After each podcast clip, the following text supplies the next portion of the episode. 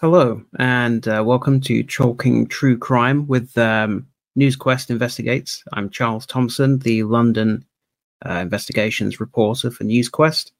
Uh, today, we're going to be talking about a very interesting uh, case, uh, a murder case, which is uh, the subject of constant um, speculation and media coverage over whether or not it was a miscarriage of justice.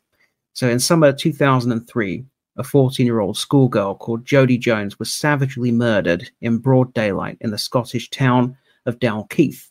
She'd been beaten, strangled, had clumps of her hair pulled out, and her throat had been slashed up to 20 times.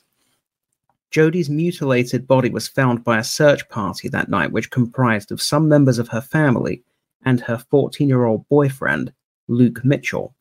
Jodi had left home that evening to meet Luke in roughly the area where her body was found, which was along a woodland path that ran between their homes. And when Luke reported that she'd never arrived, he and her family had gone looking for her. But the police began treating Luke as a suspect that night. They couldn't find any forensic evidence that linked him to Jodi's murder, either at the crime scene, on his body, or at his own home. But eyewitness testimony placed Jodi and Luke together that evening near the woodland, contradicting his account that she had never arrived for their meeting. The authorities and the media contended that he was a likely killer because he listened to Marilyn Manson music and he was apparently fascinated with an unsolved murder case in America known as the Black Dahlia killing. They suggested that he had tried to recreate the Black Dahlia killing by murdering Jodi. They took Luke to trial based on a circumstantial case and he was convicted by a majority verdict. Now aged 16, he was sentenced to life in prison with a minimum of 20 years, and his 20 years in prison are now almost up. However, he's unlikely to ever be released unless his conviction is overturned by the courts because he refuses to admit that he committed the crime. He insists that he is innocent. He said in 2021, I will not admit to something I've not done. I want to clear my name. They will not bully a false admission of guilt out of me. Our guest today is Dr. Sandra Lean, who has devoted years of her life to trying to overturn Luke Mitchell's conviction. Dr. Lean has an honors degree in psychology and sociology. She's qualified as a specialist paralegal with Strathclyde University, and she has a PhD in criminology. She wrote her thesis on miscarriages of justice. Hi, Sandra. How are you doing? Hi, I'm very well, thank you. Thank you for joining us today. It's a fascinating case and one that you've devoted years to. How many years have you been working on this case now? 20. 20 years. Just over 20, yeah. So, how did you actually get involved in this case to begin with? It was, I, I live, at, at the time, I lived about half a mile from where Jodi was found. My eldest daughter went to the high school. Jodi was found the wall runs behind the high school where my daughter attended. Um, we're just a, a, a, series of little villages, and the, everybody says it, but nothing like that happens here. So initially, it was just fear, and then the, the local hysteria, the, the local, the, the focus on Luke so quickly, and and local hysteria. I started to think, hang on, what if everybody's so hysterical about this lad and it's not him. You know, the kids are still going about, what if it's not him? Um, and a few weeks in, maybe about six weeks in, um, Luke's mum heard about my take, which was was not a popular opinion in the area at the time, not at all. Everybody, it was him. Everybody thought he was the killer. Um, she put a note through the the door of my workplace saying, "Can you help us?" And to be honest, I knew nothing about wrongful convictions or, you know, the law or anything. I thought, how on earth can I help them? And initially, it was just being supportive and trying to find things out. When, when things were happening with the case and we thought that's strange, I'd go and try and find out if that was normal or if it was unusual. And, and it just started from there. So let's talk a bit about how Luke became a suspect. So Jodi's body is found by a search party which comprises Luke and several members of her family. they've all gone looking because he says that she has not showed up for their arranged meeting. Um, now, the police decided that he had known where the body was and had led the search party to the body. Um, so, can you talk us through how the police arrived at that conclusion? Yeah, the the police were called to Jodi's mum's house, and when you said earlier that Jodi was found roughly the area where they were due to meet, actually Jodi was due to go down to Luke's house, so you know a, a good bit further down, um, and was was killed on the way rather than in the area they were meant to meet. But the police, um, when they arrived at the scene, they appear to be of the opinion that Luke and Luke alone had found the body, and the three family, the three other members of the search party, the Jodi's family members, had arrived after Luke found the body. But they'd, they'd left Jodi's mum's house, they'd gone for the missing person details, and they'd left her mum's house under three sort of mistaken pieces of information. So one was that Luke was coming up the path on his bike. And one was that Luke was the only one out searching, which of course is is why um, they then assumed that the, the other three members had turned up later because Luke was the only one out searching. And the other one, which we've never got to the bottom of, is that the police believed that Jodi had left her own home with Luke at tea time that evening, and now he was saying he hadn't seen her. So if you take those three pieces together, you can see why they were suspicious. Why would he get off his bike on a, a little track in the middle of nowhere in the dark and hop over a wall? But he wasn't on his bike. He, he was walking with his dog and he wasn't on his own because the other he, by then he'd met up with the other three members of the search party who'd suggested a double check and it was the four of them that were there when Jodi's body was found.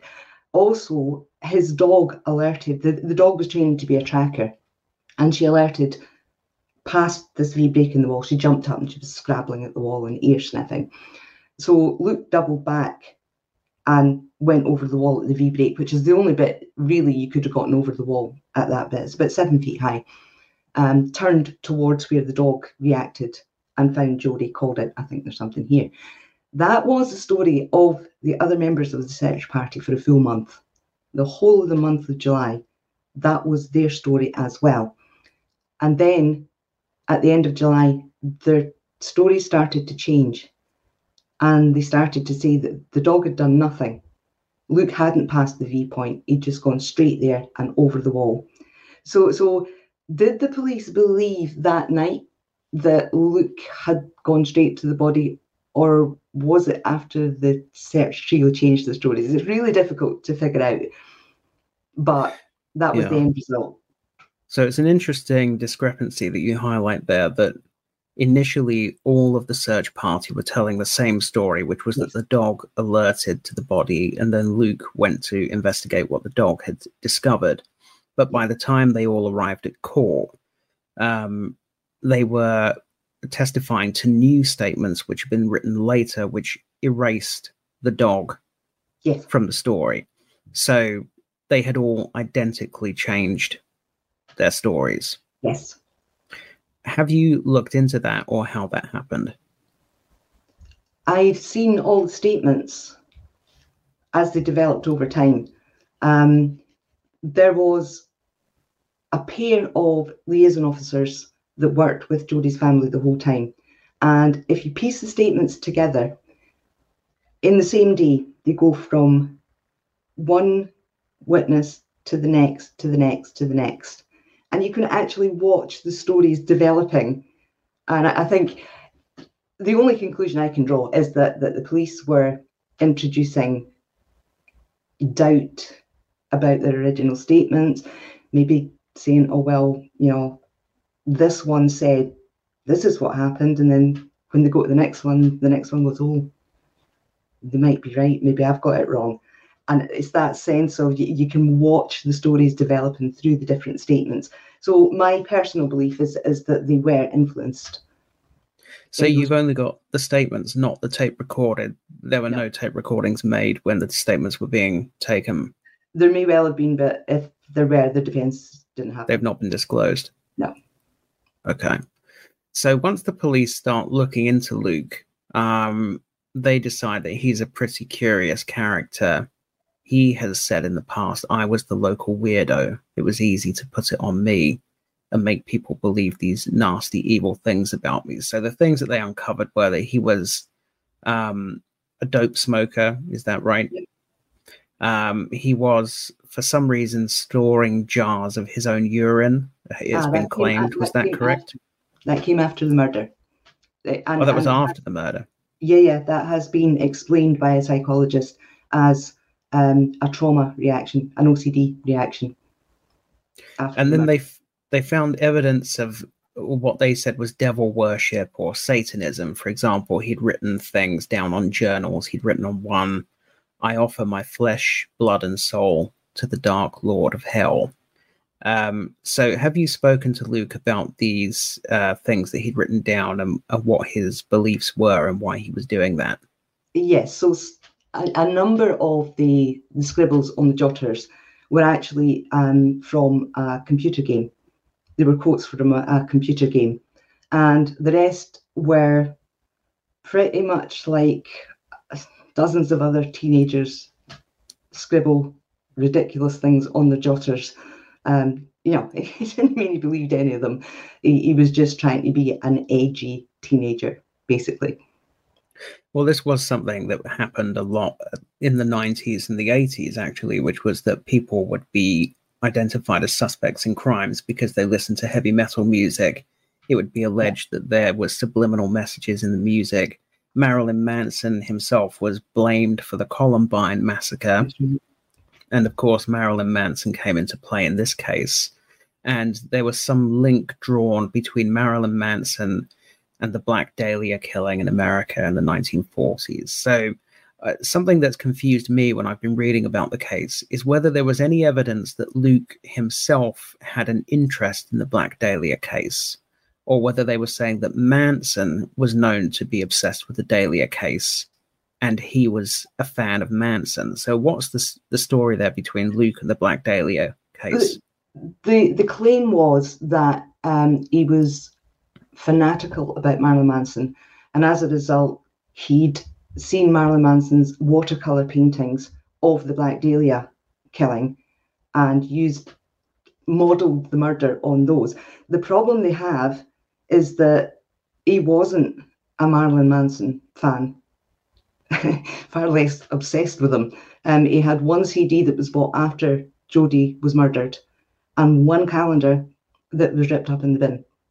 That was it. He wasn't. And and if you look at the police questioning, they introduce Manson over and over and over again. They keep asking him about his music, and he likes Eminem, and you know, and they keep asking him about Manson, and he says, "Well, Jodi likes him. I'm not that keen on him." and that somehow becomes an obsession. But when it comes to the watercolor paintings, they took every computer he had access to, and there was no evidence that he had ever accessed the website that these paintings were on. And the, the officer doing this particular bit of the, the, the job said they were really difficult to find. You would only find them if you knew what you were looking for. And so the allegation, just to be clear, was that Marilyn Manson had done some paintings which were inspired by the Black Dahlia killing. Yeah. And that Luke was trying to recreate those paintings of the killing yeah. and did so by re- by killing Jodi. That was the theory. Yeah. But you're saying there is no evidence in existence that he had ever seen the paintings no. that he was accused of trying to copy. No. And the pathologist later said that the the the um, similarities between the two murders were superficial. In in as much as there were slashing injuries to both victims, but that they're not. It, it's in no way a copycat. And there was no evidence of Luke having a book about the Black Dahlia killings no. or or um, visiting Black Dahlia websites, for mm. example. Mm. There was no independent evidence separate from Marilyn Manson of him having an interest in the Dahlia case. No, no. Okay. I, I remember when that came up um, in the lead up to trial, and Luke's mum was saying, you know, what's the Black Dahlia? What's that all about? And we were all sitting there going, not got a clue.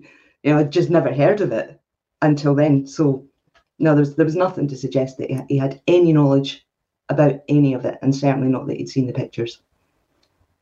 Now, when the police went um, door to door in Luke's neighborhood, they spoke to some neighbors who said that they smelled the family's log burner going that evening. And yeah. so the police developed a theory that um, Luke's mother had helped him to destroy the clothing that he was wearing when he committed the crime. And they actually charged her with, uh, they charged her as an accessory and accused her of doing that.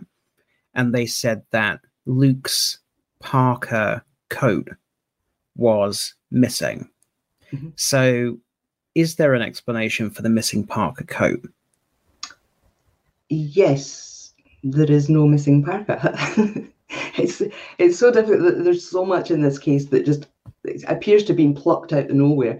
Um, the, when the police came on the 4th of July, so Jodi was murdered on the 30th, the night of the 30th of June, and they found her just going into the morning of 1st July. On the 4th of July, they raided Luke's house, Luke's mum's house, and he was taken in for questioning. And they they took just about every article of clothing he owned, apart from the stuff that he was in in the police station. They just took everything. So he had he had nothing to wear. And his mum went shopping on the either the Tuesday or the Wednesday the following week. Um, and this parka jacket was part of the clothing that she bought for him that day. The liaison officer was waiting when she got home and asked for the receipt for all the clothing. So they said that this this new parka, eventually they said that this new parka was a replacement for the one he'd worn on the night Jodi was murdered, and it had been burned in the log burner to destroy evidence. And again, they, they, they tripped themselves up because there's also supposed evidence of a sighting of Luke on the main Newbattle Road, out in the open, in broad daylight, standing against a gate, cars going up and down, people seeing him in a parka jacket with no blood, no anything, not agitated or anything like that. So the, claim at the time was the murderer would have been covered in blood. There's no blood on this jacket that these witnesses see. But then they claim that he had to burn it in the log burner to get rid of evidence. They then took the log burner and all its contents and forensically tested them as well and there was no evidence of any clothing having been burned there. Nothing.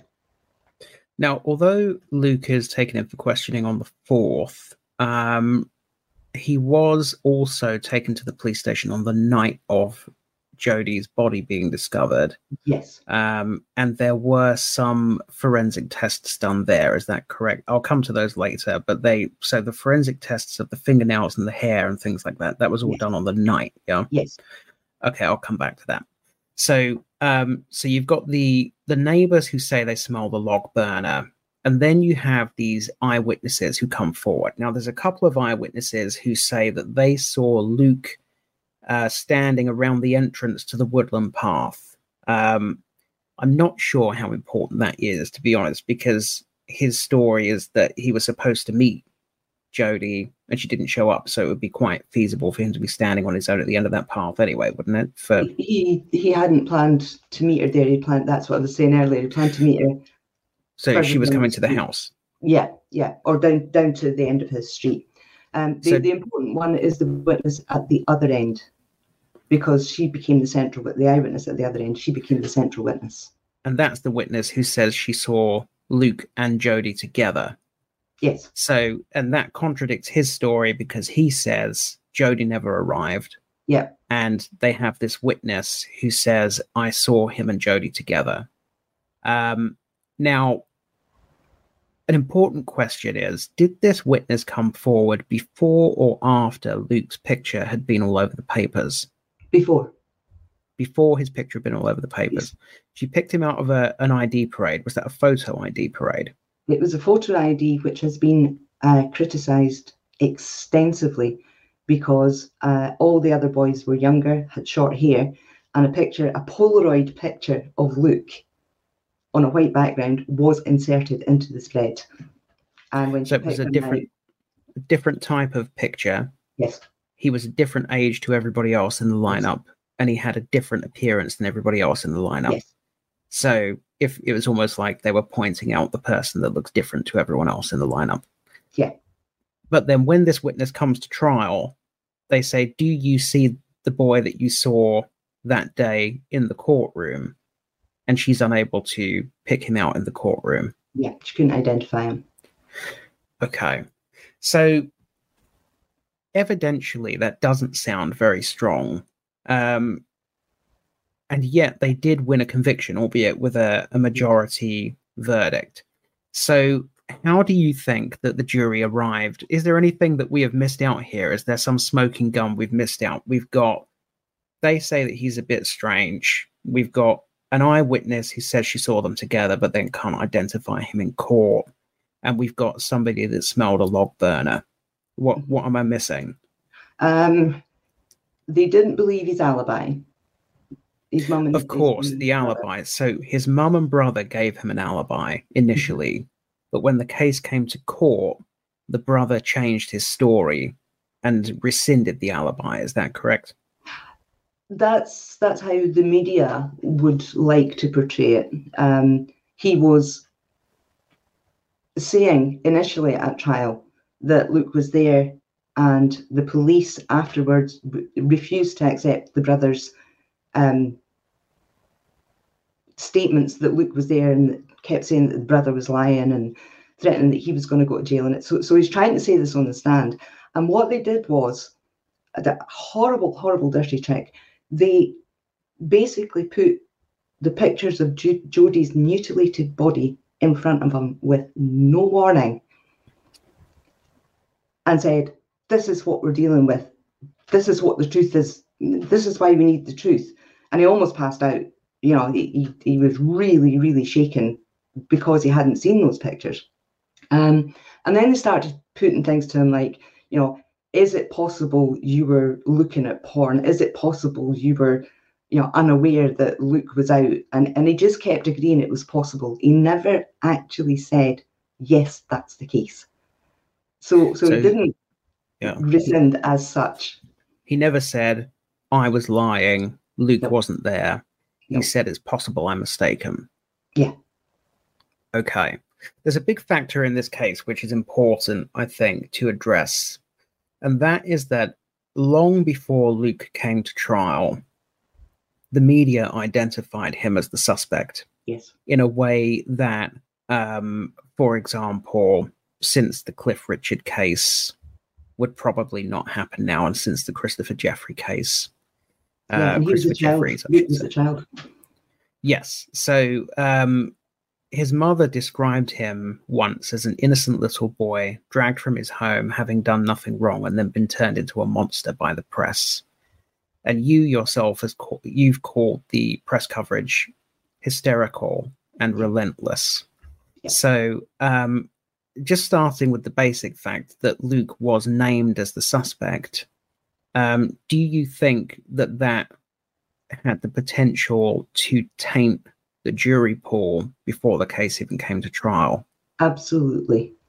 Um, Edinburgh is about seven miles from here, and lots and lots of people from these villages around about here travel to Edinburgh to work. So it was, when I say relentless, it was daily. This case was never out of the papers the, the whole time, the whole 19 months, with the exception of the little bit where they arrested him and said he couldn't be named because he hadn't turned 16 yet for a couple of months. Um, aside, aside from that, it was constantly, constantly, constantly in the newspapers, on TV, his picture constantly shown. Some of the stories that were going around this area, it, just grew arms and legs. It was horrendous. Um, I I don't think they couldn't have got a, a jury pool that that hadn't been subjected to that. So the relevance of Edinburgh is that's where the trial was, and that's where the jury yes. pool was drawn from. Yeah, of course, this was The- the the subject jury- of national news c- coverage, wasn't it? Yeah, the, the jury pool was actually um, it wasn't just drawn from Edinburgh. It was it was drawn from this area as well. They they only excluded people with postcodes, um, I think related to Jodi's village, Luke's village, and the high school. So so they were they were pulling people from the villages all around here. So, what would be because this, as I said, this was the subject of national coverage in uh, Scotland. It wasn't just local newspaper coverage. So, everywhere in the country, people were talking about this case. Um, what are some of the things that you remember being written about Luke while he was still a suspect before they imposed that ban on um, discussing him once he was arrested? Um, it, it was all implication. It was all innuendo. Um, I remember one one headline: "Luke, who's back?" L U K E, who's back? Because Luke had gone back to school, and, and this massive picture of it. Well, he's a he's a fifteen year old kid going back to school. Why is that headline news? Um, every article about any development in the case ended with Jodi's boyfriend is the only person who's been questioned. Jodi's boyfriend, she was going to meet him that night, and he he says she never turned up. You know, um, it, it was all it was all kind of pointing the finger in that direction without directly saying it was him. So His picture was used constantly, wasn't it? Oh yes, um, yes. And they had this one picture where he had like a headband on with yeah. his hair hanging down his face, and he he was sort of looking down and looking up like that, and it sort of made him look a bit sinister. And they used that picture ad nauseum. But yeah. there there was also the Sky News interview that I wanted to touch on. So Luke couldn't go to the funeral, and the reason he couldn't go to the funeral uh, that's been given is that the media was chasing him around and focusing on him so relentlessly that if he showed up at the funeral, it would cause some sort of feeding frenzy, which would distract from the the solemnity of the event. Um, and so a reporter shows up and knocks on the door to um, see if they can talk to Luke. And his mum has said in the past that the, the press coverage so far had been so prejudicial that she was sort of talked into letting this guy into the house to do the interview because she thought that it would help re rewrite the ship, as it were. Um, so, but the reaction to that Sky News interview was actually extremely bad. Um, mm. And one of the headlines was "How dare you?" Which, when you talk about innu- innuendo and implication, I mean, if he's not guilty, then why would the headline be a "How dare you"? So it's yeah. certainly suggesting that he's done something wrong, that he mm-hmm. shouldn't be talking about Jodi, that he's some sort of bad character. But uh, what do you remember about the reaction to the Sky News interview? It was there were two things about the the reaction. The first was um, the the absolute condemnation that he'd had the audacity to to speak to a reporter. How dare he? Um, the, the, the interview was done in such a way that the interviewer was asking questions that the police would have had to ask under caution. So we asked Luke directly, Did you kill Jodi? And he's checking out if Luke's got an alibi and if his friends are going to vouch for him. And, and then people watching this all turned into body language experts and, and you know, that sort of thing. Or you could see in his eyes that he was hiding something. So that was a local reaction. But from that came his mum had her arm round his shoulder. And from that came the um, the story that the, the, the relationship between mother and son was unnatural. And boom, there goes yet another really, really negative story thrown into the mix that the, the police then said that they found Luke and his mum sleeping in the same bedroom to, to bolster this story. No, they didn't actually. They found them both sleeping in the living room because Luke was heavily medicated and he was sleeping on the, st- the settee in case he fell down the stairs. And his mum slept on the other settee in case he got up and started wandering about in the night. They turned that into they found them sleeping in the same bedroom. And that's because there was an unnatural relationship because she had her arm around him stroking his, his neck while he did the Sky interview. That was a very extraordinary element of the media coverage. I have to say, it was it was absolutely extraordinary. The the way they tried to insinuate that there was some kind of improper relationship going on between mother and son. It was it was unbelievable. Why was he heavily medicated though? What was going on at that point? Well, it was only It was not long after the murder, and he'd been heavily medicated from the day after he found the body. Because you've got to remember, he found the body in those circumstances. He's 14. He's then taken straight to the police station, stripped, swabbed, everything else, questioned overnight. N- no check on on his mental or emotional state. Questioned right throughout the night, and then it was the following morning the GP prescribed basically tranquilizers um, to to I suppose to avoid him seeing what he'd seen, reliving it. Okay. So we have the prosecution case. The prosecution case is he found the body and we say that he knew where it was and he led everybody to it. Somebody smelled a log burner going on at his house. We have an eyewitness who says that he and Jodi met up. Um, and the alibi is not as strong as it would appear. They accused his mother of burning evidence, destroying evidence. However, they later dropped the charges against her. The so, charges the charges were actually about um, the alibi, not about the burning about, the clothes. So they never even charged her with burning no. the clothes. No, no. It was about and, lying to give an alibi. And you say that the log burner was forensically examined. There was yes. no evidence at all. No evidence of Jodi's blood. No evidence mm-hmm. of Jodi's DNA, hair. No evidence mm-hmm. of the burned clothes. Nope. Nothing in there. Nope. Okay, so let's move on to now looking at the um, information which you say badly undermines the prosecution case. And I want to start with the lack of evidence which actually ties Luke to the scene.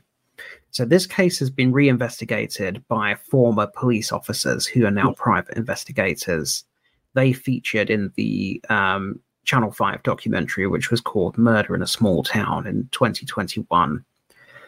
And they identified by going through the original police case files a number of issues with um, the forensic evidence. So the first thing is that there was material in the police documents suggesting that Jodi had struggled or fought with her attacker, that she had put up a fight. So the killer, whoever was the killer, you would expect them to have defensive wounds. Yes. Luke did not have any defensive wounds on his no. body when he was taken by the police on the day that he found the body. No, nothing. Whoever killed Jodi, because she had been mutilated so catastrophically and her throat had been slashed, blood would have been spraying everywhere. Whoever killed her would have been soaked in blood, covered in blood. There is Luke would have had to walk back to his house. This was the middle of summer. She was killed, it's alleged, in the early evening. Yeah. She would have to have been for um, Luke to have then done everything that they say he did, destroyed all the evidence. So he would have had to have walked home in rush hour through a residential yeah. neighborhood in broad daylight, soaked head to toe in blood without anybody noticing. Yeah.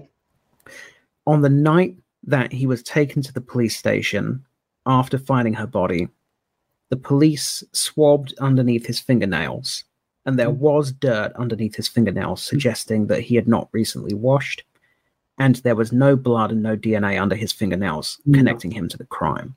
Nothing. It was also observed in the police documents that when he was taken to the police station that night, he had unwashed, greasy hair. Mm-hmm. And yet, there was no evidence of blood, nothing in his hair which could connect him to the crime. Nope. They raided his home on the 4th. A few days later, they found no forensic evidence at all there which linked him to the crime. Nope. So, um, now some might say, um, well, there'd been a few days by then for him to have cleaned up. But if we just look at the the thoroughness of what the police do when they forensically examine a scene. So when Luke gets home covered in blood, he would have been treading blood all over the floor. Yep. He would have left blood on the door handle when he got home. He would have left blood on every door handle, the bathroom door handle, the bedroom door handle, every handle he touched. The taps when he switched the taps on to wash himself whatever brushes or flannels he used or sponges to try and clean himself would have been covered in blood or certainly would have had traces of blood on them. And usually in a case like this, the police will even remove the U bend in the sinks yeah. or the bath and will actually go through the pipes and check whether there's any DNA in the pipes. In to your knowledge, was all of that done in this case? With the exception of the U bends. Okay, so the taps were examined, shower, floor, door handles. Mm-hmm. Not a single, not one microscopic trace of Jodi's blood found anywhere in the house. No. Was Luke forensically trained?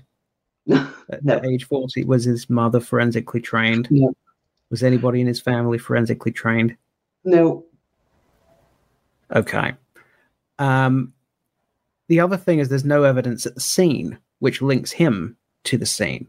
Um, so there's no uh, there's none of his blood at the scene.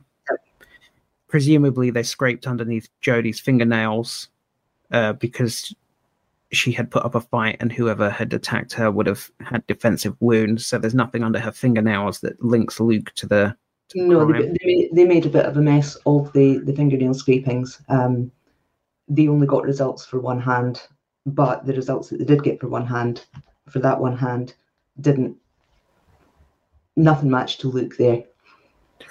Now, it's said in the TV show, and I should say at this point that the family of Jodi are very fervently of the opinion that Luke is the killer, and they yes. were extremely unhappy about their TV show. Yes. And they described it as being full of half half truths. Um, but in the TV show, it is said that hair, saliva, semen, and blood were all recovered from the scene, and none of it could be traced back to Luke. Nope. Is that correct? That's absolutely true. None of it. So, what was the saliva? Who? What was it? A, a different person's saliva that was found on Jodi's body? To this day, we don't know whose saliva okay. that was, and and that's the other thing about Luke being forensically aware. Um, you would have to believe that he was able to, to remove all traces of his own DNA from the scene, but leave DNA from other males there, because there is a full male DNA profile on Jodi's t-shirt. It belongs yes, to her so, boyfriend. Yeah, that was explained in court by they said that she had borrowed her sister's t-shirt, which had the DNA on it already and um, we're not suggesting that he is uh, the killer in any way. Um, her sister's boyfriend. Um, so I'm just trying to imagine a way in which you could. I'm looking at the timings of it. So Luke would have had to have killed Jodi and then walked home in broad daylight through the um, residential neighborhood at rush hour without anybody seeing him, and then somehow completely erased all forensic trace of the crime on himself without washing. We know he didn't wash because it's in the police report. There's also the case of the missing weapon. So they never found the murder weapon. No. So, also in this timeline, you would have to account for Luke getting somewhere and disposing of the murder weapon before he then goes home and cleans himself up and burns all the evidence and then gets uh, well, back out. They, they did try to suggest at one point that actually he'd taken the murder weapon home with him and he'd gone out to walk his dog at 10 o'clock at night to get rid of the, the murder weapon then. Uh, but with, did, did they search the area for the murder weapon? I mean, are they, how far are they suggesting he walked the dog to dispose of the weapon? Well, yeah, they, they took the local area apart. They had they had people in the divers in the rivers, um, they didn't stop the bins being emptied, oddly enough. Um, but they, you know, they, they had the whole area cordoned off, the, the path area. They, they searched all the woodlands and everything, looking for the murder weapon, never found it. So it's built into the timeline somewhere is the disposal of the weapon somewhere in the local area that then gets searched and they don't find it. Yeah. I, I should okay. point out as well, the, you got the murder. The police said Jodi died at 5.15. This was just a, a random time. It, it, it was they, they were looking for a window of opportunity when Luke could have been could have been the killer. But immediately after that, they claimed that the killer then stripped Jodi's clothes off tied her arms behind her back with her trousers, and mutilated her body. So you'd have to build that into the timeline as well. And Luke sorry, are they saying they they that that was done before or after she was initially killed? After. So, so she so was she killed, and then that was done. Yes, yes. So the, there was this fight. She was beaten. Her hair was pulled out.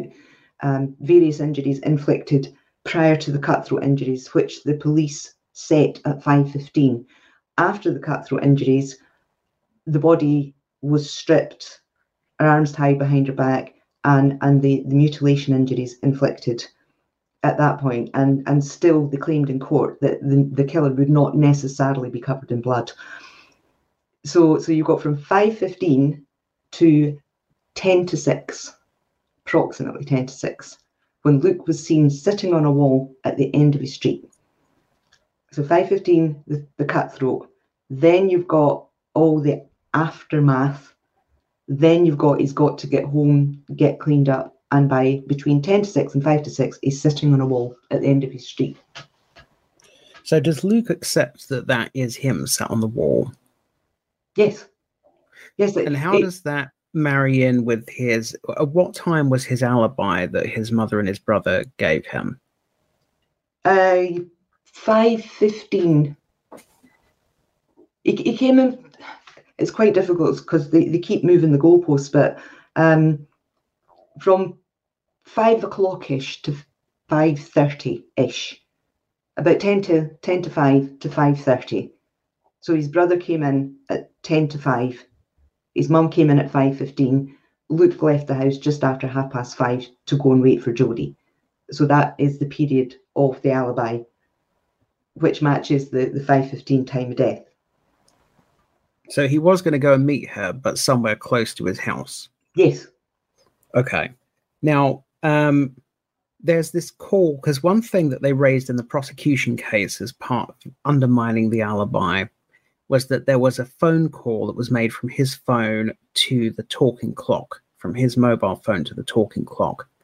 And they said that this contradicted his alibi and demonstrated that he was not at home because if he was at home, he would have just looked at a clock.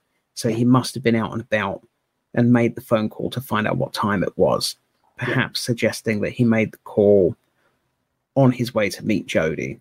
Um, what time was that phone call to talk? for 450 454 454 and so um his case effectively is i was at home and i just lazily called the talking clock is that is that essentially his case yeah the, the defense got the phone records and luke had a habit of randomly calling the speaking clock round about eight between eight and eight thirty in the morning before he left for school, and somewhere between sort of half four, five o'clock when he came in from school. So there was something like eighteen calls to the speaking clock in the lead up to that night. The other issue they've got with it is the eyewitness that said she saw Jodi and Luke, and by the way, her, her original description was nothing like Jodi and Luke. The guy was uh, early twenties with thick hair standing up in a clump. You've seen Luke's hair, poker straight, and he, he definitely didn't look early 20s. Anyway, I digress. Um, her sighting was 449 to 454, ostensibly. And the guy's hands are out in front of him, at his sides, out in front of him. No mention of a mobile phone at exactly the time Luke's calling the speaking clock. Okay. I just want to run something by you as well while I think of it. There's a, an article that was published by the Daily Record, which was called something like the these this is the evidence which proves that Luke Mitchell is the killer. Ten and they yes, so they disputed the suggestion that there was no forensic evidence tying yes him to the crime scene. They said his DNA was found on Jodi's bra mm-hmm. and her DNA was found on his trousers. Mm-hmm. So, what is the full context around that evidence? The there was a mixed DNA sample on Jodi's bra. The bra she was wearing that day. Yes. Okay. The expert said that Luke Mitchell could not be excluded as a contributor to that mixture that doesn't mean Luke Mitchell was a contributor. It just means parts of his profile matched up with parts of the mixture on the bra. And what I did was I got the DNA results and I had a look at how many other people that statement would be true for, could not be excluded. And there are several males known to the investigation, including the senior investigating officer, that the same would be true of because you can't use a partial as, as, as an identification. So it's not it is not factually correct to No. say that his DNA was found on the bra. No. And when the they Daily said- Record- sorry, Yeah. Sorry. No, go ahead. the, the Daily Record give that side of it. What they don't say is that the defence forced that witness to admit on the stand that in no way could that mixed profile identify Luke or anybody else. And they never report that bit. What about Jodi's DNA on um on Luke's trousers? These Was that were the trousers he was wearing that day? no, these were a pair of trousers that were in a hold all from when he'd been visiting his dad. Because his mum and dad were separated, and he, he sometimes stayed with his dad at the weekend. So these were in a pair of trou- in a, a hold all that had come back from his dad's, and it was agreed between the prosecution and the defence that th- there was no suggestion that these were these trousers were in any way connected to the murder. And you know, So it's just his girlfriend's DNA was on a pair of trousers that he owned, which is something you would fully expect. Yeah. So another element that has come to light about this investigation subsequently is the unfair way in which Luke was treated um, from the outset of the investigation. And that's not an opinion, that is something that a court has ruled. A court has ruled that he was treated unfairly. Yeah. So he was taken to a police station where he asked for a lawyer and he was told he was not entitled to one. Yes. Which would be bad enough if he was an adult, but he was a child. Yeah. He was then questioned for hours in a very aggressive way by police officers with no appropriate adult or no lawyer present. Th- There was an appropriate adult, but he never opened his mouth throughout the entire. Who was the appropriate? Because he asked for his mother, didn't he? So who was the appropriate adult? It was a social worker. Okay, And the only time he spoke in the whole interrogation was to say his name. but no lawyer. He asked for a lawyer and he wasn't given one. No, that was legal in Scotland in 2003. Oh, really? That was legal Yeah, at the time. Yeah, they were called Section 14 interviews, and they were legal. They're not anymore. Okay, and a, nonetheless, a judge has subsequently ruled, and I'm quoting directly here, that Luke's behavior, the, the officer's behavior towards Luke was outrageous, hostile, and that they were endeavoring to break him down into giving some hoped for confession, and their conduct could only be described as deplorable. Yes. And I believe it even extended to when he was taken to the bathroom because he needed to use the bathroom.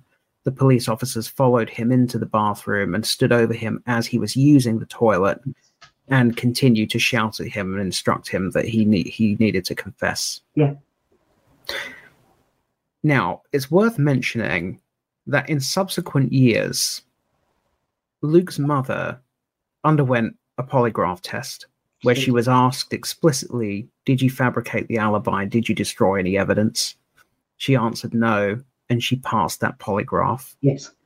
Luke in prison has undergone a polygraph where he was asked explicitly a series of questions about whether he was in any way involved in Jodi's killing, and he passed that polygraph Yeah. as well. Now, a polygraph is not admissible in court No. um, because they do not have a 100% success rate, but they do have a relatively high success Yeah. rate. Um, you are a criminologist. What is the significance to you of the two of them passing those polygraph tests? There are a couple of, I was going to say there's two, there's a couple of elements to um, the, the significance. The first is obviously if you take the odds of one passing without knowing what the questions were going to be in, in advance, and then the odds of both of them passing without knowing what the questions were going to be and with no way of discussing with each other what they might be, that that for me takes the the likelihood that they're telling the truth really quite high in that you know for both of them to pass and not slip up on anything if they were lying um one of the other things is lots of people have said, you know, um, the the polygraph side of things could have been biased because we paid for the polygraphs. Well, we didn't. It was media outlets that paid for the polygraphs, and Luke and Corinne agreed to take these tests, knowing that the results would go out in the media no matter what they were. Now that's a massive risk if they were lying knowing that the, the media, the media paid for them, the media were going to print the results. And they were both willing to take that risk, which to me suggests it wasn't a risk to them at all. They knew they were going to pass. And there are some other suspects who have come to light over the years, other people who were known to the police as potential suspects, but for whatever reason, the police had decided early on that it was Luke, and they didn't really appear to have invested much investigative resource into looking into these other suspects. Now, one thing that leaps out at the scene, the police discovered a condom which contained what was described in the police reports as fresh semen. Yes. What is your understanding as to how recent it would have to have been to be described as fresh semen? Um, well, it breaks down fairly, fairly quickly. Um, so, so for it to be described as fresh, I would have said between within 24 hours before it, okay. it started to degrade. Now, three years after that,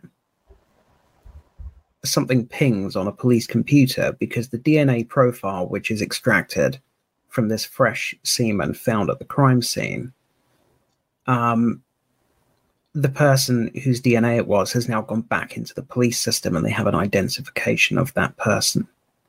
Do you know what it was that had happened for that person's DNA to go back into the system three years later? I believe it was an assault charge. Okay. What do you know if that person was questioned in relation to Jodi's? I know that uh, Luke, by that point, was already in prison, but did the police follow that up? Did they go and question the person? They did. And his story was that he'd gone down the path, down behind the wall, into the woodland strip that night to masturbate because he had no privacy at home.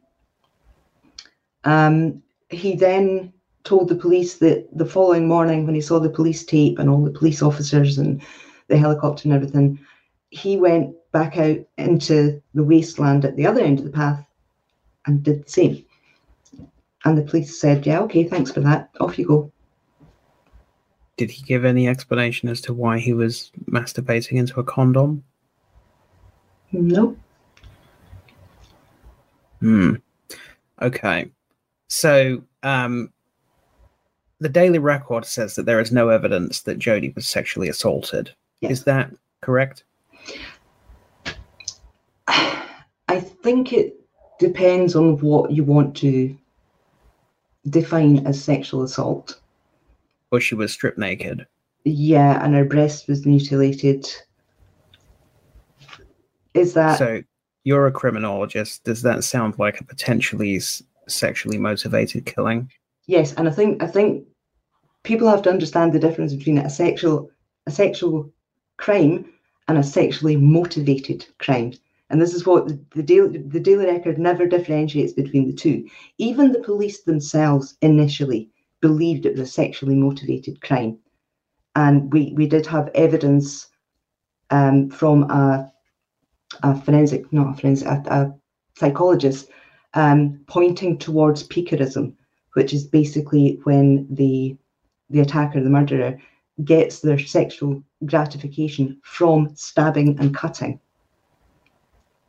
Is so, that sorry? Is that something you obtained or something the police obtained? No, that was something we obtained afterwards. But there's there's evidence in the contemporaneous police investigation files that they at the time considered it to be a sexually motivated yes crime. Yes and then they changed they changed it later and said it wasn't there was no sexual assault and dropped their claim that it was sexually motivated which is the most bizarre the most bizarre thing ever but that's what we're left with now, unfortunately.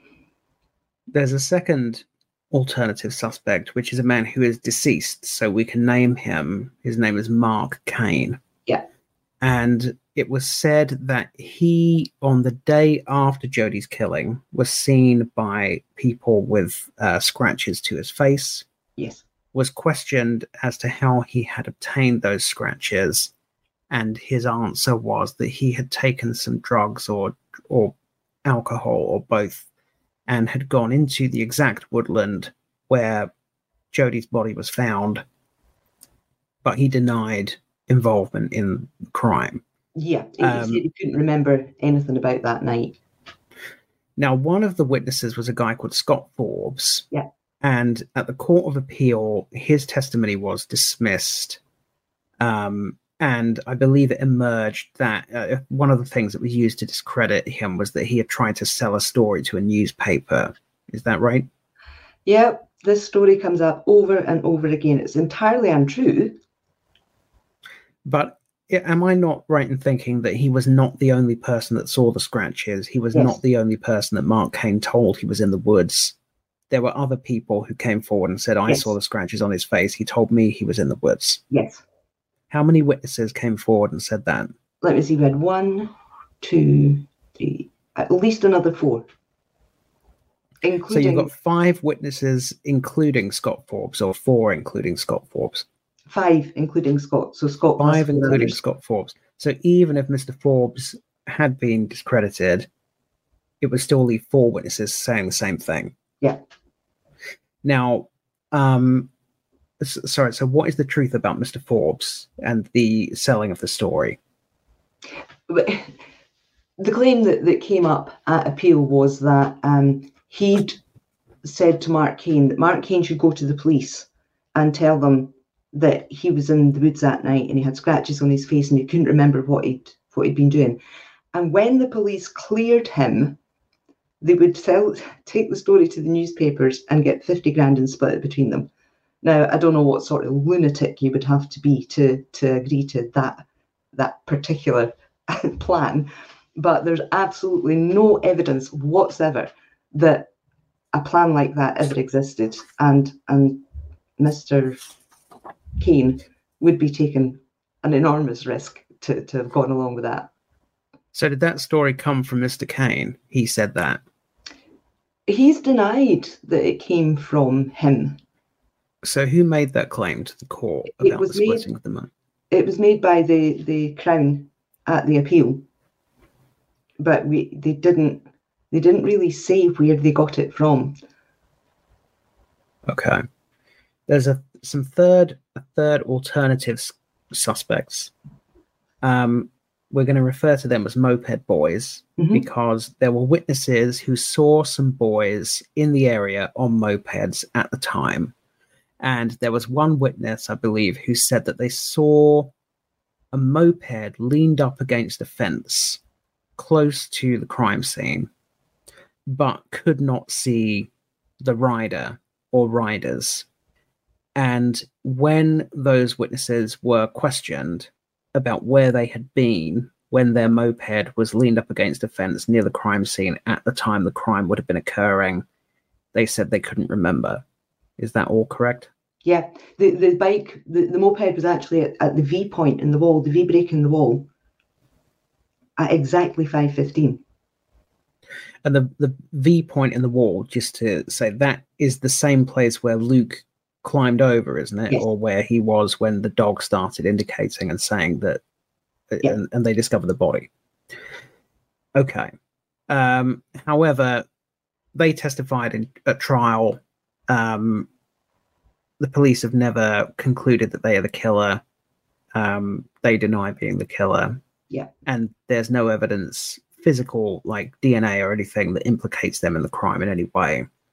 Um, it's just this unexplained sighting of them in the area at the time. And yeah, the police they- didn't really. take five days to come forward, and one of them is Jodi's cousin, who told the police they hadn't come forward because his gran, which is Jodi's gran, had told them not to, because the time they were on the path was too early for them to have seen anything.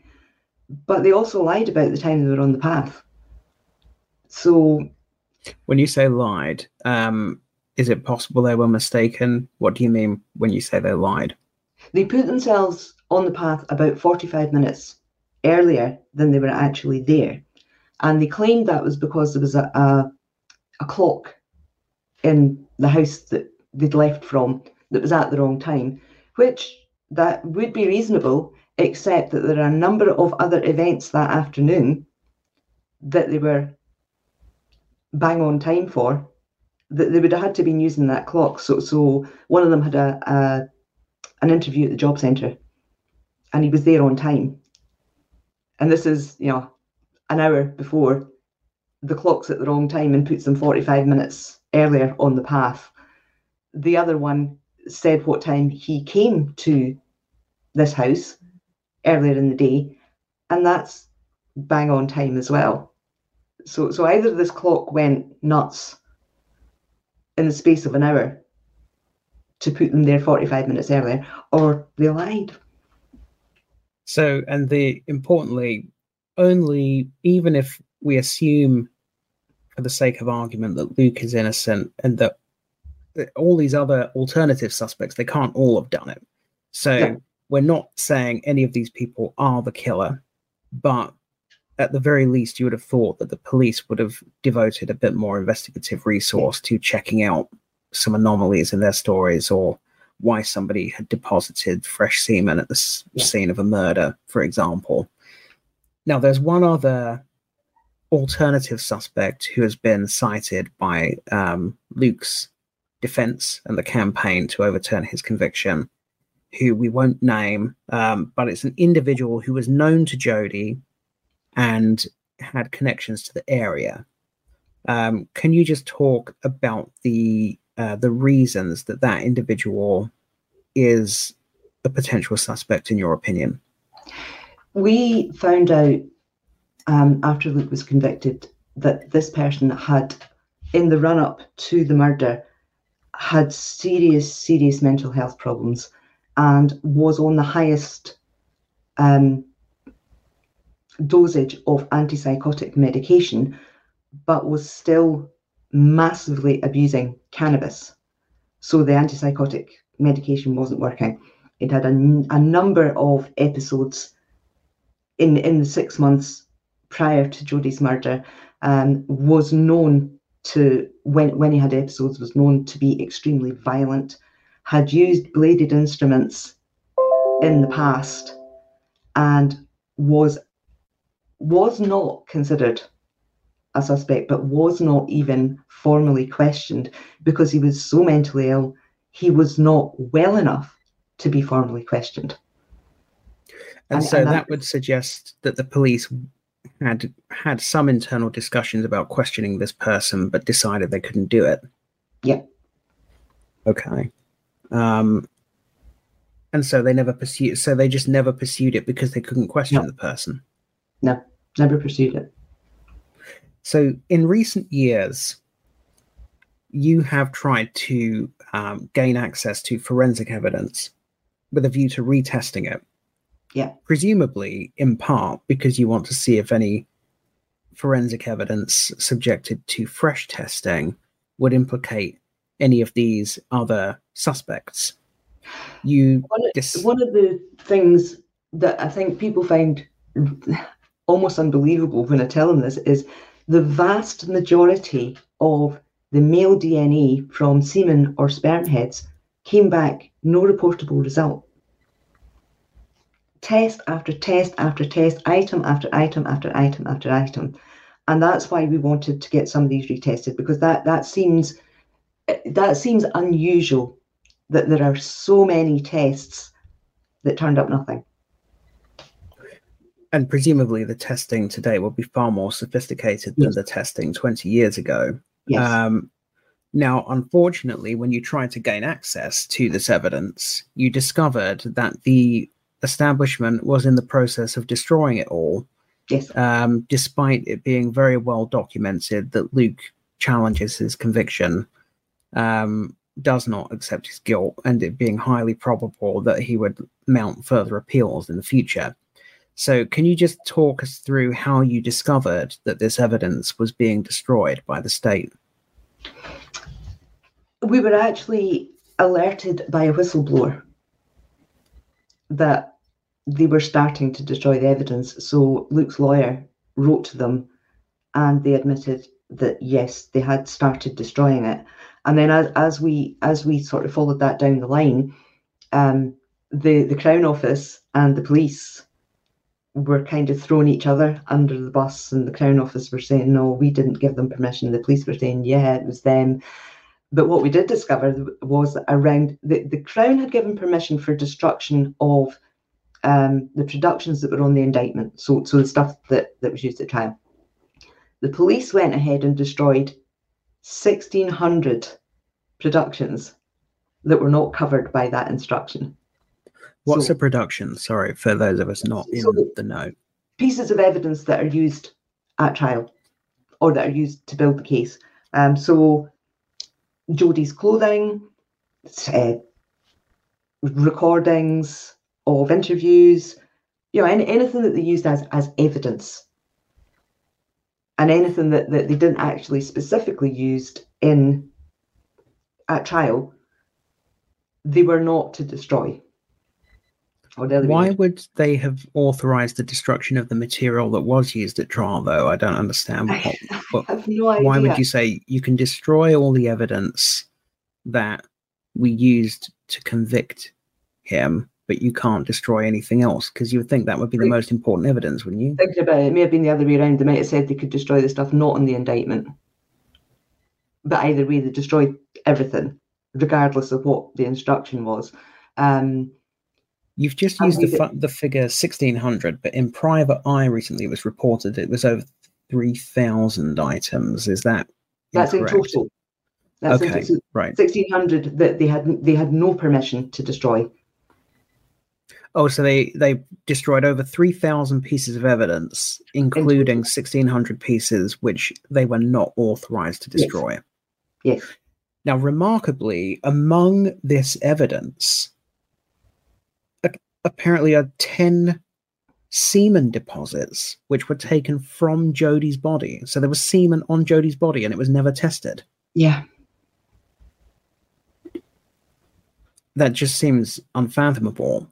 Um, did you know that this existed before this all happened?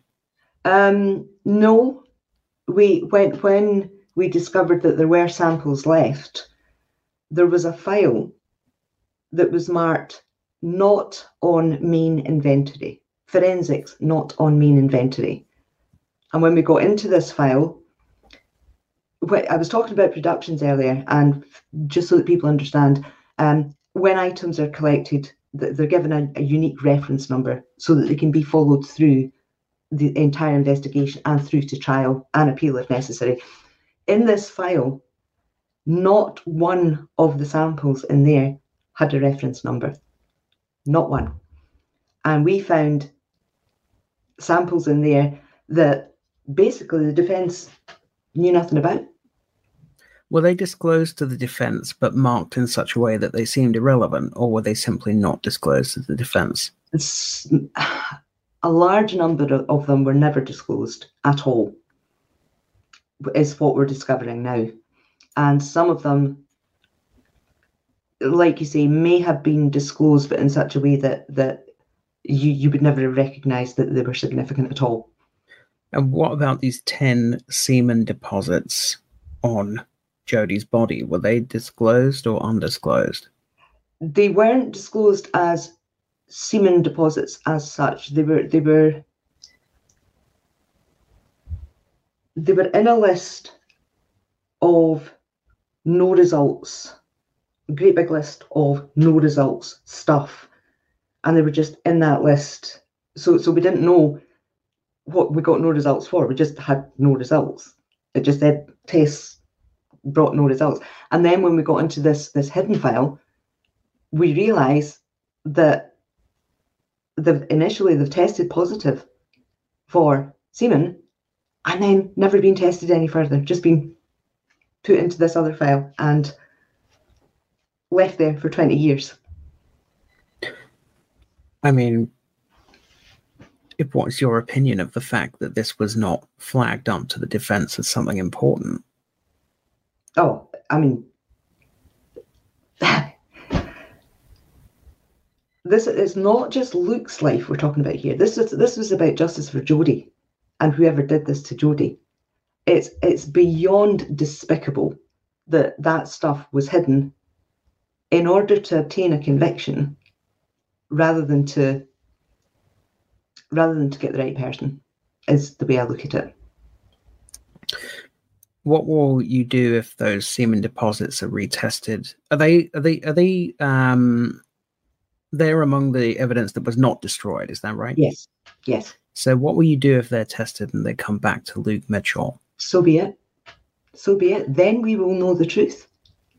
And that's so all I've been looking for for 20 years is the truth. Do you is I just want to be clear. Do we know that the semen deposit I mean, I don't know mm, I'm not forensically trained, right? So how long would semen because Luke and Jodi were boyfriend and girlfriend. Yes. So how significant would it be? that must these see because you said something about it starts to break down very quickly. So must these semen deposits have been left by the killer or not? Almost certainly. Almost okay. certainly. You've got, you've got to remember that Jodi was left out in the rain. Her body was left out in the rain all night, naked. So they didn't put a, a cover over it, they didn't put a tent up or anything. Um, so whatever whatever deposits are on her body are most likely to have been from most likely to have been deposited there after she was stripped. They're, they're unlikely to have been. So, for example, it was claimed that she had a bath on the Sunday evening, and she, she obviously she washed before she went out to school on on the Monday morning. Um, so, had there been deposits from sexual intercourse with Luke, which she had on Saturday night, that would all have been washed away. And this is the Monday evening. So essentially what the what the, the scientists are telling us is that the deposits on her body were from the last person who had contact with her body. How close are you to Luke? That's a strange question. Um, well, I um, just mean, do, are you um, do you speak to him regularly? How would yes. you feel if it turned out that he'd been wasting your time for twenty years? Oh, I guess I'd be a bit annoyed, but I I would have no regrets for anything that I've done in these twenty years because there are so many unanswered questions in this case that you can't say justice has been properly done for Jodi. You can't. So even if he turns out to be the killer, yeah, the investigation will still, in your opinion, have been catastrophically flawed, essentially, yes. and worthy of scrutiny. Yes. And probing. So, is your uh, belief? You know, Luke. Like, obviously, I've never spoken to him. Do you feel confident that he is not the killer? As confident as as anybody can be that wasn't actually there Yeah, I can never 100% say he definitely didn't do it. But from everything I've seen in terms of evidence over the years, and I'm not basing this on Luke's personality, in terms of evidence over the years, there is nothing there to suggest it was him. And the type of personality switch that would that would be needed as well, um, because it well, first of all, they said it was a frenzied attack. Then they said the killer became icily calm for, for the mutilations and everything. Um, I've, I've never seen any indication of personality or mood shifts like that from boy to man in, in the 20 years I've known him. But my my opinion is based on the evidence that I've seen over the years. There's a, a website online where uh, the authors of that website are quite committed to attacking Luke and attacking your investigation into uh, Luke's conviction. And they quite regularly cite a Daily Mail article from 2005 where it was said that Luke had a history of pulling knives on girls. Um, have you ever asked Luke about that and what the veracity is of that claim? Yes, yes, discussed it many times. Um, th- this history of pulling knives on girls came from girls who came forward after the conviction and made claims um, about things that Luke had allegedly done. One claimed that he pulled a knife on her at the Army Cadets before Jodi's murder. And I had, I've probably still got them somewhere, the Army Cadet attendance records. And Luke had already left cadets by the time this, this girl said it happened. She could have been mistaken about the date, fair enough, but he'd already left the cadets by then. The other um, girl who I believe claimed this happened when she was 11 in this particular house. Um, I have spoken to the adults surrounding that. I have to be very careful because I don't want to identify any of the people involved here, but I have spoken to the adults surrounding that. And they are of the opinion that it didn't happen. Now, if, if you had if you had a daughter who suddenly came out with something like that, I know I know if, if one of my daughters had come out with something like that, I'd have been right on it there and then. But I from from the parents and and the adults surrounding it, I got the the distinct impression that it was fantasy. Was the because the male shouldn't really have been talking to somebody of that age. Were they older by the time the male spoke to them? Do you know? I don't think the male spoke to that particular girl. Right. The the, the one that spoke to was over sixteen. Okay. Do you know how the information made its way to the male then? I presume the I don't know. I don't know. I, I am not even going to try and guess. Do you um? There was some criticism in the TV show, which I should say again. Jodi's family believe very fervently that Luke is the killer, and they say that his constant denials and his attempts to get out of prison are a way of re-traumatizing them, and that they um, feel attacked by him constantly denying that he is the killer and that he is sort of uh, harassing them from behind the prison bars. Um, do you, but do you the, there was criticism in that TV show, which has itself been criticized by the family of the relationship between the media and the police. That there seem to be leaks going yes. on. Um, do have you looked into that? Have you looked into that as a potential corruption?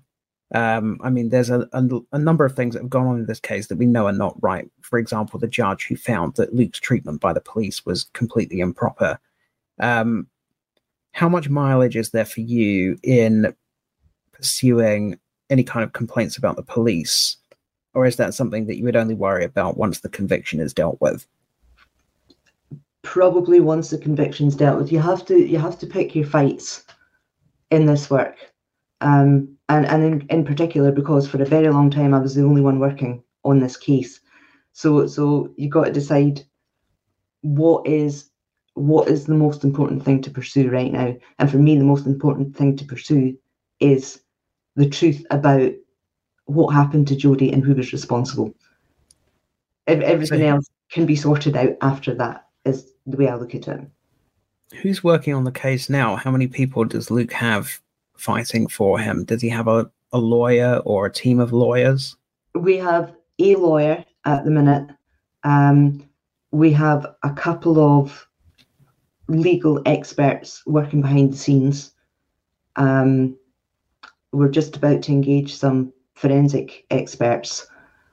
Um, and that's that's pretty much it at the minute. It's because there's there's no there's no money to pay for the sort of stuff that we need to take this forward.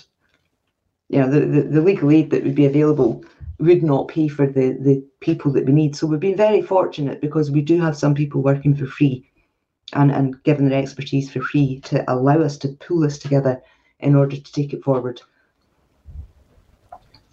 And what happens next? I mean, so you've got these exhibits, some of which were not disclosed to you or were disclosed in a way that sort of disguised how significant they were.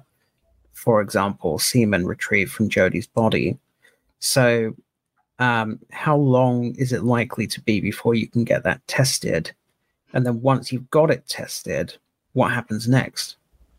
So, the Police Scotland gave us an, an undertaking that they would they would do nothing with these samples, so that we could apply for them to get them tested. Then they came back and said they were going to put these restrictions on what we could have and how it could be tested and where it could be tested. So we had to argue that and you know get the agreement that no, we'll get a forensic scientist to tell you what we want and why we want it and have it tested independently.